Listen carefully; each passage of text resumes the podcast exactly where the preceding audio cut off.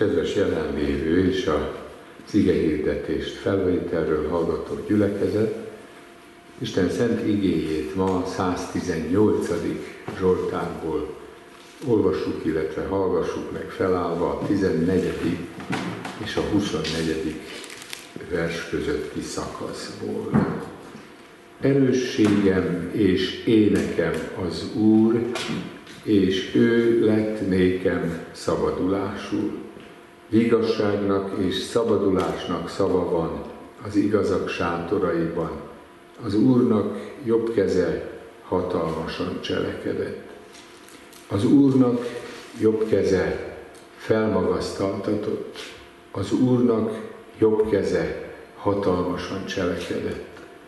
Nem halok meg, hanem élek, és hirdetem az Úrnak cselekedeteit. Keményen megostorozott engem az Úr, de nem adott át engem a halálnak. Nyissátok meg nékem az igazságnak kapuit, hogy bemenjek azokon, és dicsérjem az Urat. Ez az Úrnak kapuja, igazak mennek be azon. Magasztallak téged, hogy meghallgattál, és szabadításomul lettél, a kő, amelyet az építők megvetettek, szegletkővé lett. Az Úrtól lett ez, csodálatos ez a mi szemeink előtt. Ez a nap az, amelyet az Úr rendelt, örvendezzünk és vigadjunk ezen. Kedves gyülekezet, a Zsoltárokat többféleképpen lehet osztályozni. Hat ilyen Zsoltár van itt a környéken, ez a száztizenharmadik, negyedik, ötödik, hatodik, hetedik és a száztizennyolcadik Zsoltár. Többféleképpen is kapcsolódik ehhez az időszakhoz ez az ének, ez a Zsoltár. Az egyik, hogy ezeket az énekeket énekelték a Pészach ünnepe vacsorája alkalmával a vacsora végén. Ha valaki emlékszik, és miért ne emlékezne Máté evangéliumának a végén, a huszonhatodik fejezet harmincadik versében arra a kis mozzanatra csak Máté jegyzi ezt fel, hogy amikor vége lett az emlékvacsorának a fogadóban, ahol Jézus a tanítványaival összegyűlt, akkor dicséretet énekelve mentek ki az Olajfák hegyére. Nos, ez a dicséret éppen talán a száztizennyolcadik Zsoltár lehetett, de legalábbis útközben, amíg haladtak oda ebbe a kempingbe, mert ilyenkor Jeruzsálem közigazgatási határát kiterjesztették a Gecsemáné kertjére is, a Kidron patakján túl, és pedig azért, mert százezernél is több zarándok gyűlt össze erre a néhány napra, a Pészach ünnepére, hogy legyen hol az embereknek az éjszakát eltölteni, és hogy a területtel együtt járó jogok megillessék a zarándokokat, ezért Gecsemáné kertjét is, amely a város falán túl volt, ezt is odakapcsolták a Szentvároshoz. És ide igyekezett Jézus, tudjuk, hogy itt ezen a helyen tusakodott azután tanítványai, valakik elaludtak, nem bírva elviselni ennek a különleges estének a nyomását, hisz a mester annyi nehezen emészthető dolgot mondott, például ilyesmit is, hogy közületek egy ma engem elárul. És Péter az, aki, aki ez ellen, ez ellen a leghangosabban tiltakozik, és azt mondja, hogy ez nem fordulhat elő, ő meghalni is kész a mesterrel. A válasz pedig tudjuk az, hogy mielőtt a kakas megszólalna, te háromszor le fogod tagadni, hogy ismersz engem, és így is történt. Szeretnénk megjegyezni, hogy a kakas református testvéreink templomának a tornyán nem erre a jelenetre utal, itt is az egyik melléktoronynak a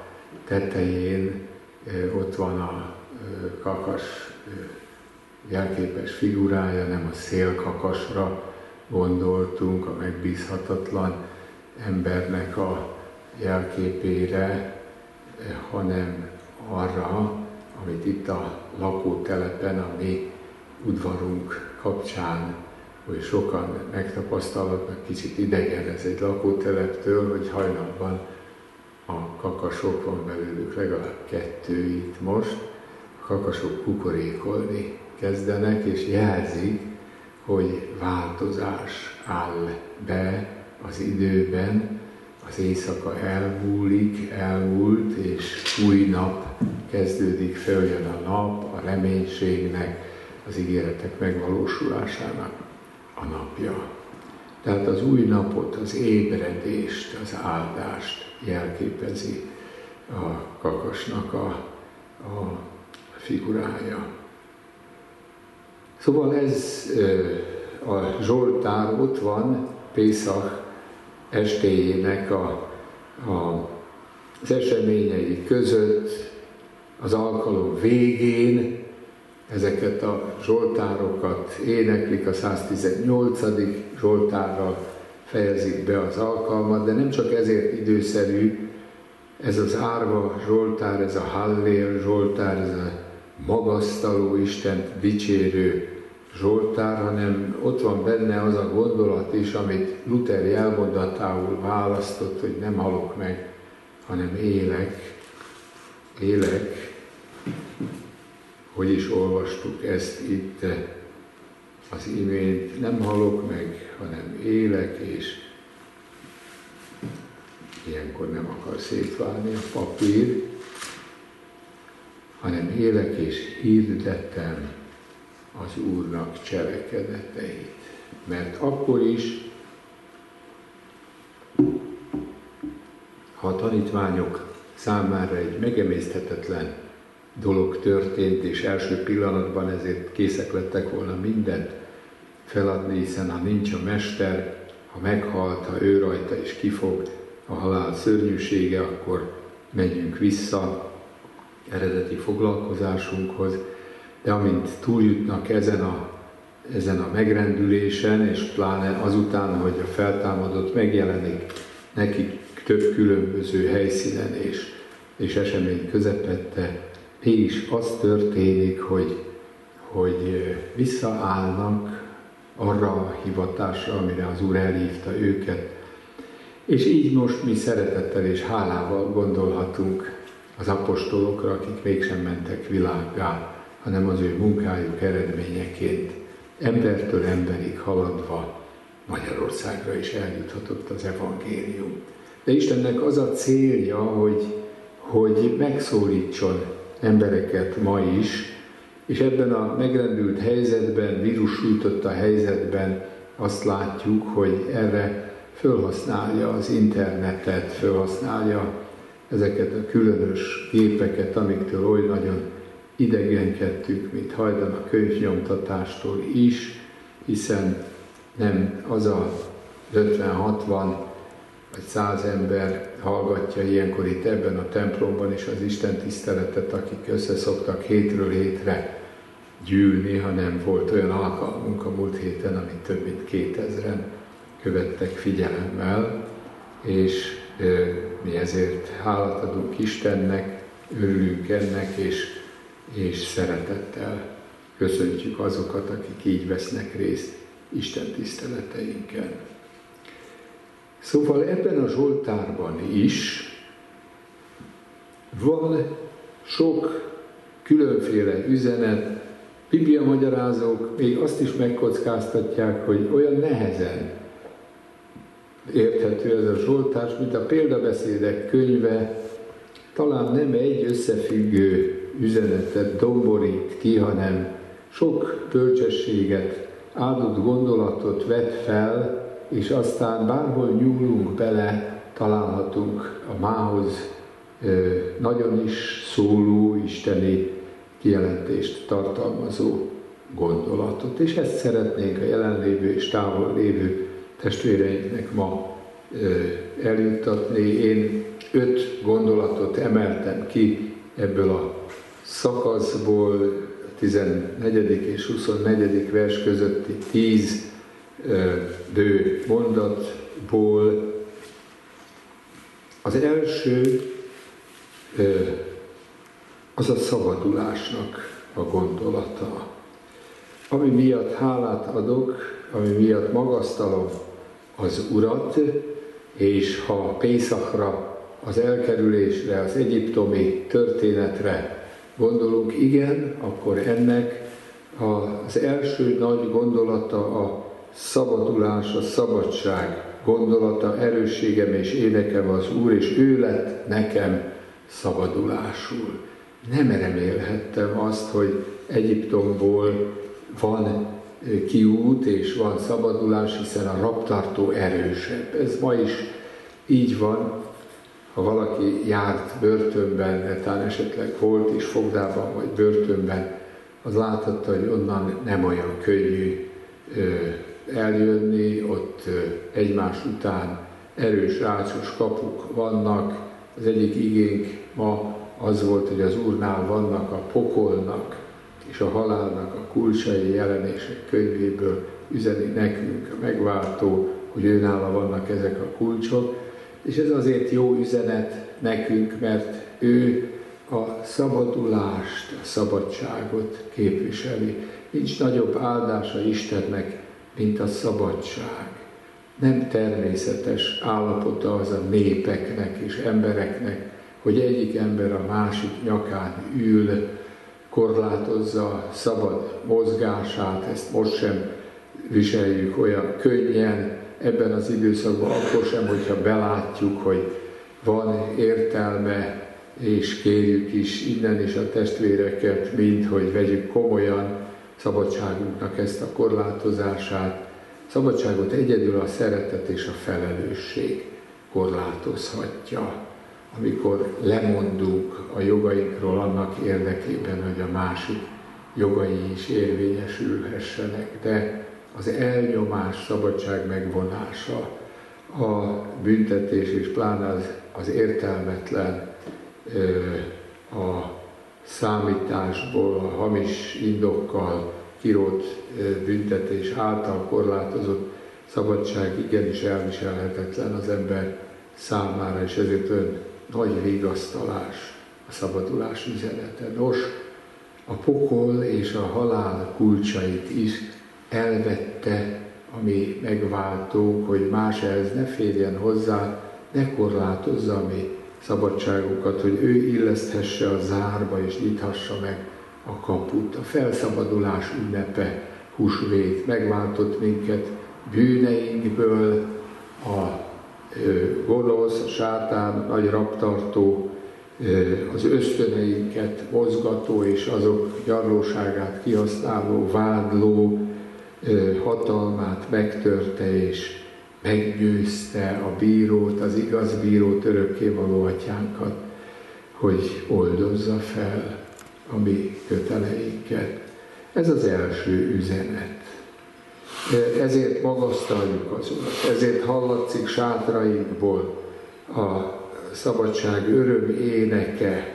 Erősségem és énekem az Úr, ő lett nekem szabadulásul, ő a legerősebb, erősebb minden, minden eh, foglárnál, börtönőrnél. Az Úr jobb keze, az Úr jobb keze mindig az erőnek a felmutatását eh, szolgálja, az Úr jobb keze hatalmasan cselekedett. Ez volt hát az első üzenetünk. A második pedig, amit Luther jelmondataként idéztem, ez a nem halok meg, hanem élek, és hirdetem az Úrnak cselekedeteit. Nem a halál a nagy üzenet. Nem ö, ö, értünk ebben egyet Madáccsal, ha jól értelmezzük az ő szavait, csodálatos fő művének szavait, az ember tragédiáját, a célhalál, az élet küzdése, az élet célja, küzdés maga. Nagyon szellemes a mondat, és talán legfeljebb úgy lehet érteni, hogy a halálig tart a mi küzdelmünk, ott futunk célba, és ami azután történik, az már nem olyan valami, amit mi saját akaratunkkal, munkákkal, cselekedeteinkkel formálhatunk. Nem a cél, nem a halál a cél, hanem a cél az örök élet. Nem halok meg, hanem élek. Nemrég beszélgettünk bibliaóránkon Elizeus profétáról, aki, akinek a, a sírboltjában hirtelen betettek egy frissen elhúnyt személyt, mert ellenséges csapatok, midianiták, midianita utanálók ütöttek rajta temetési meneten, és az a csoda történt, hogy a frissen elhúnyt személy megelevenedett, vagyis Elizeusnak még a csontjai is gyógyítóan hatottak, az életet hordozták. De úgy is érthetjük ezt, hogy azok, akik szóltak, és Isten vigasztaló evangéliumát, örök üzenetét képviselték, akkor is, ha mártírok lettek, akkor is, hogyha az, akkor éppen uralkodó zsarnok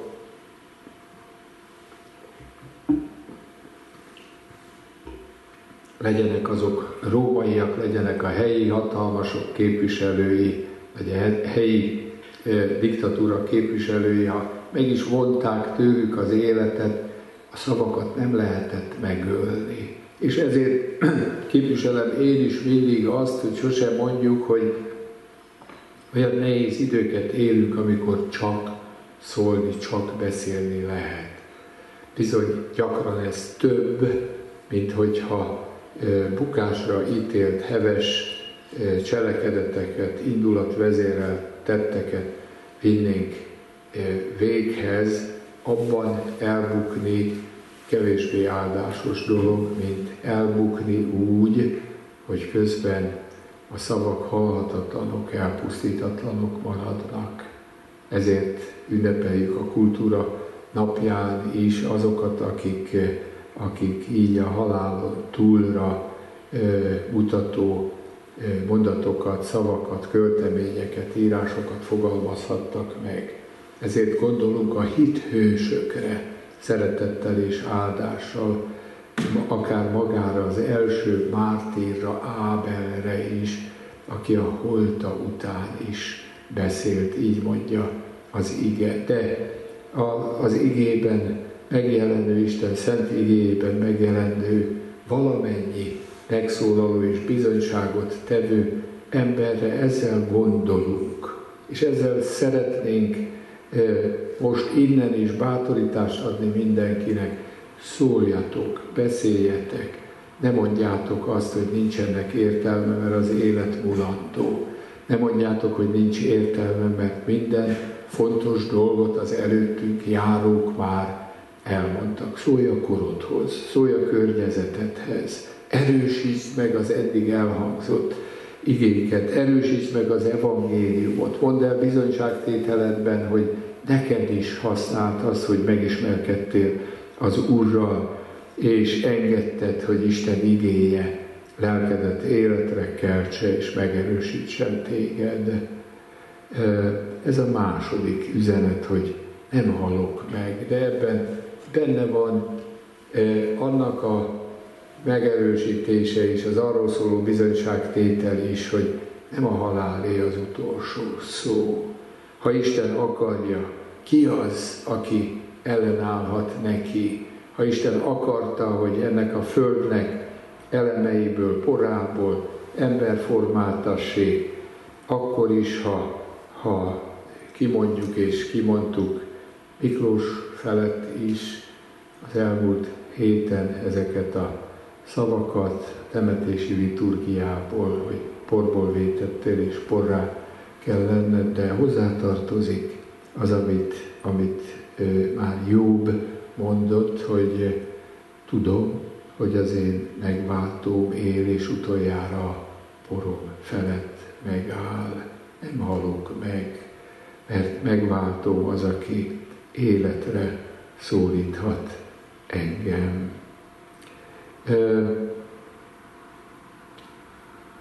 A harmadik dolog, a kérés, hogy nyissátok meg nekem az igazságnak a kapuit. A jeruzsálemi templomban, mire valaki eljutott magához a belső épülethez, több kapun kellett, lehetett átmenni. Az első kapun a külvilágot választotta el a szorosabban vett templom tértől, és ezen a kapun, ha átmentünk, akkor a templom udvarába érkeztünk. Még már ott is lehetett imádkozni, de volt aztán egy következő kapu, amint csak az igazak mehettek tovább, és a legvégén a főpap, hogy bűnbánattal az Úr elé járuljon évente egyszer. Amikor Jézus a tanítványainak azt mondja, hogy én vagyok az ajtó, senki nem mehet az atyához, hanem csak én általam, akkor, akkor erre utal, menjetek be az igazság kapuján. Vagy amikor erről tanít, hogy tágas az a kapu, széles az az út, ami a veszedelemre visz, de szoros az a kapu, és keskeny az az út, ami az élet csodáját nyitja meg előttünk, akkor ezt annak a bátorításnak az indoklására mondja el, menjetek be, menjetek be a szoros kapun.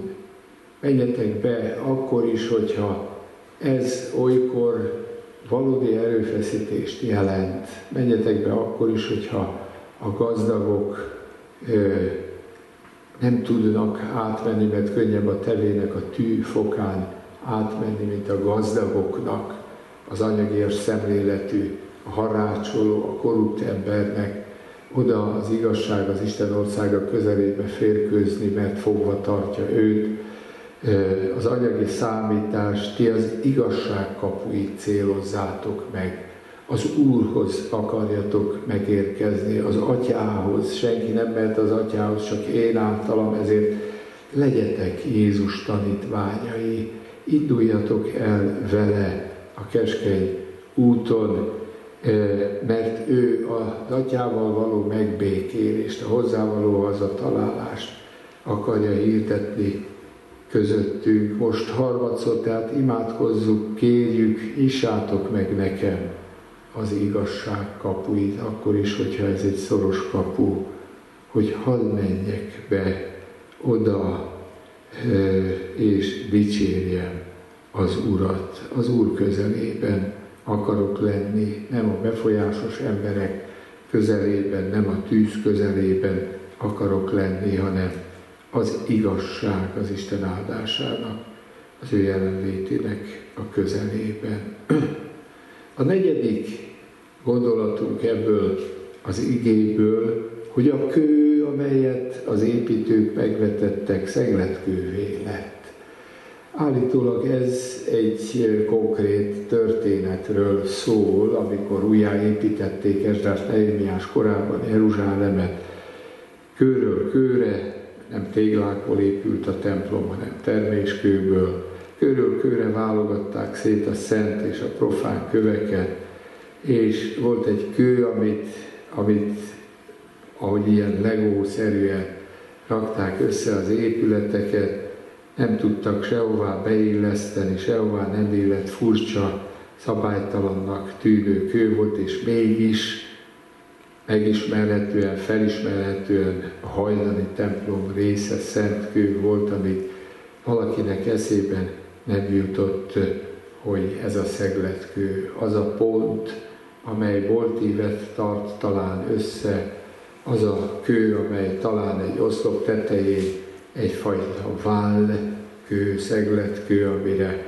a teher nehezedik, és mikor az ige azt mondja, hogy mi is légy szent kövek, épüljünk lelki házzá, akkor erre a teherhordozásra, erre a központi szerepre gondol, vállaljátok alázattal és szeretettel azt, hogy ebben a szent építményben, az Isten templomában, a közösségben ilyen teherhordozó valakikké lesztek. A szegletkő, ha nevéből arra következtetünk is, hogy valahol a szélen van, a gyengébb széleket tartja, akkor is mégis központi és nélkülözhetetlen valaki valami ne a rangod alapján, ne a becsvágyad alapján légy a közösség fontos figurája, hanem légy mint teherhordozó, mint nélkülözhetetlen személy, mint akire minden körülmények között lehet számítani ilyen építőkockává Isten közösségében. Hiszen nem csak arra gondolunk, hogy ő lett a mi szabadításunk, nem csak arra gondolunk, hogy megtörte a halál erejét, nem csak arra gondolunk, hogy végre beléphetünk az igazság kapuján, hanem arra is, hogy Isten teret akar tenni ránk, számít az ő szent épületében, összetartó, hordozó erőként. Isten áldjon meg bennünket, hogy ezt a küldetést, ezt a szolgálatot vállaljuk. Az ötödik dolgunk pedig ennek a napnak, az e nap fölött való örvendezésnek az ügye. Tele van a szívünk örömmel. Nagypénteken hallgatnak a harangok, így mondják, Rómába mennek, vannak helyek, ahol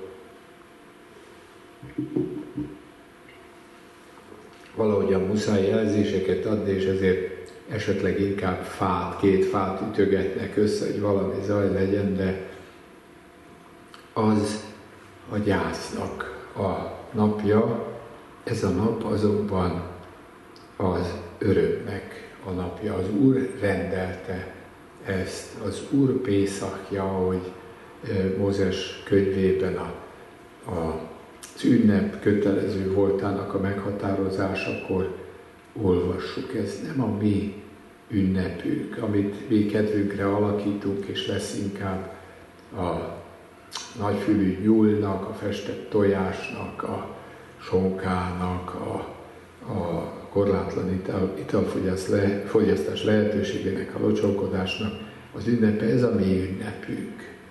De ez a nap nem erről híres, hogy végre kiengedhetünk, és azt tehetjük, amit akarunk. Ebben a napban Isten megváltó kegyelmét ünnepeljük, ezt ő rendelte el. Ő rendelte, hogy legyen a mi Urunk Jézus áldozatul azért, hogy minket megváltson, és saját népévé, népének tagjai közé fogadhasson minket. Ezt a napot az Úr rendelte, és ezért örvendezünk, és vigadunk ezen. Legyen áldott mindenkinek a húsvétja. Amen.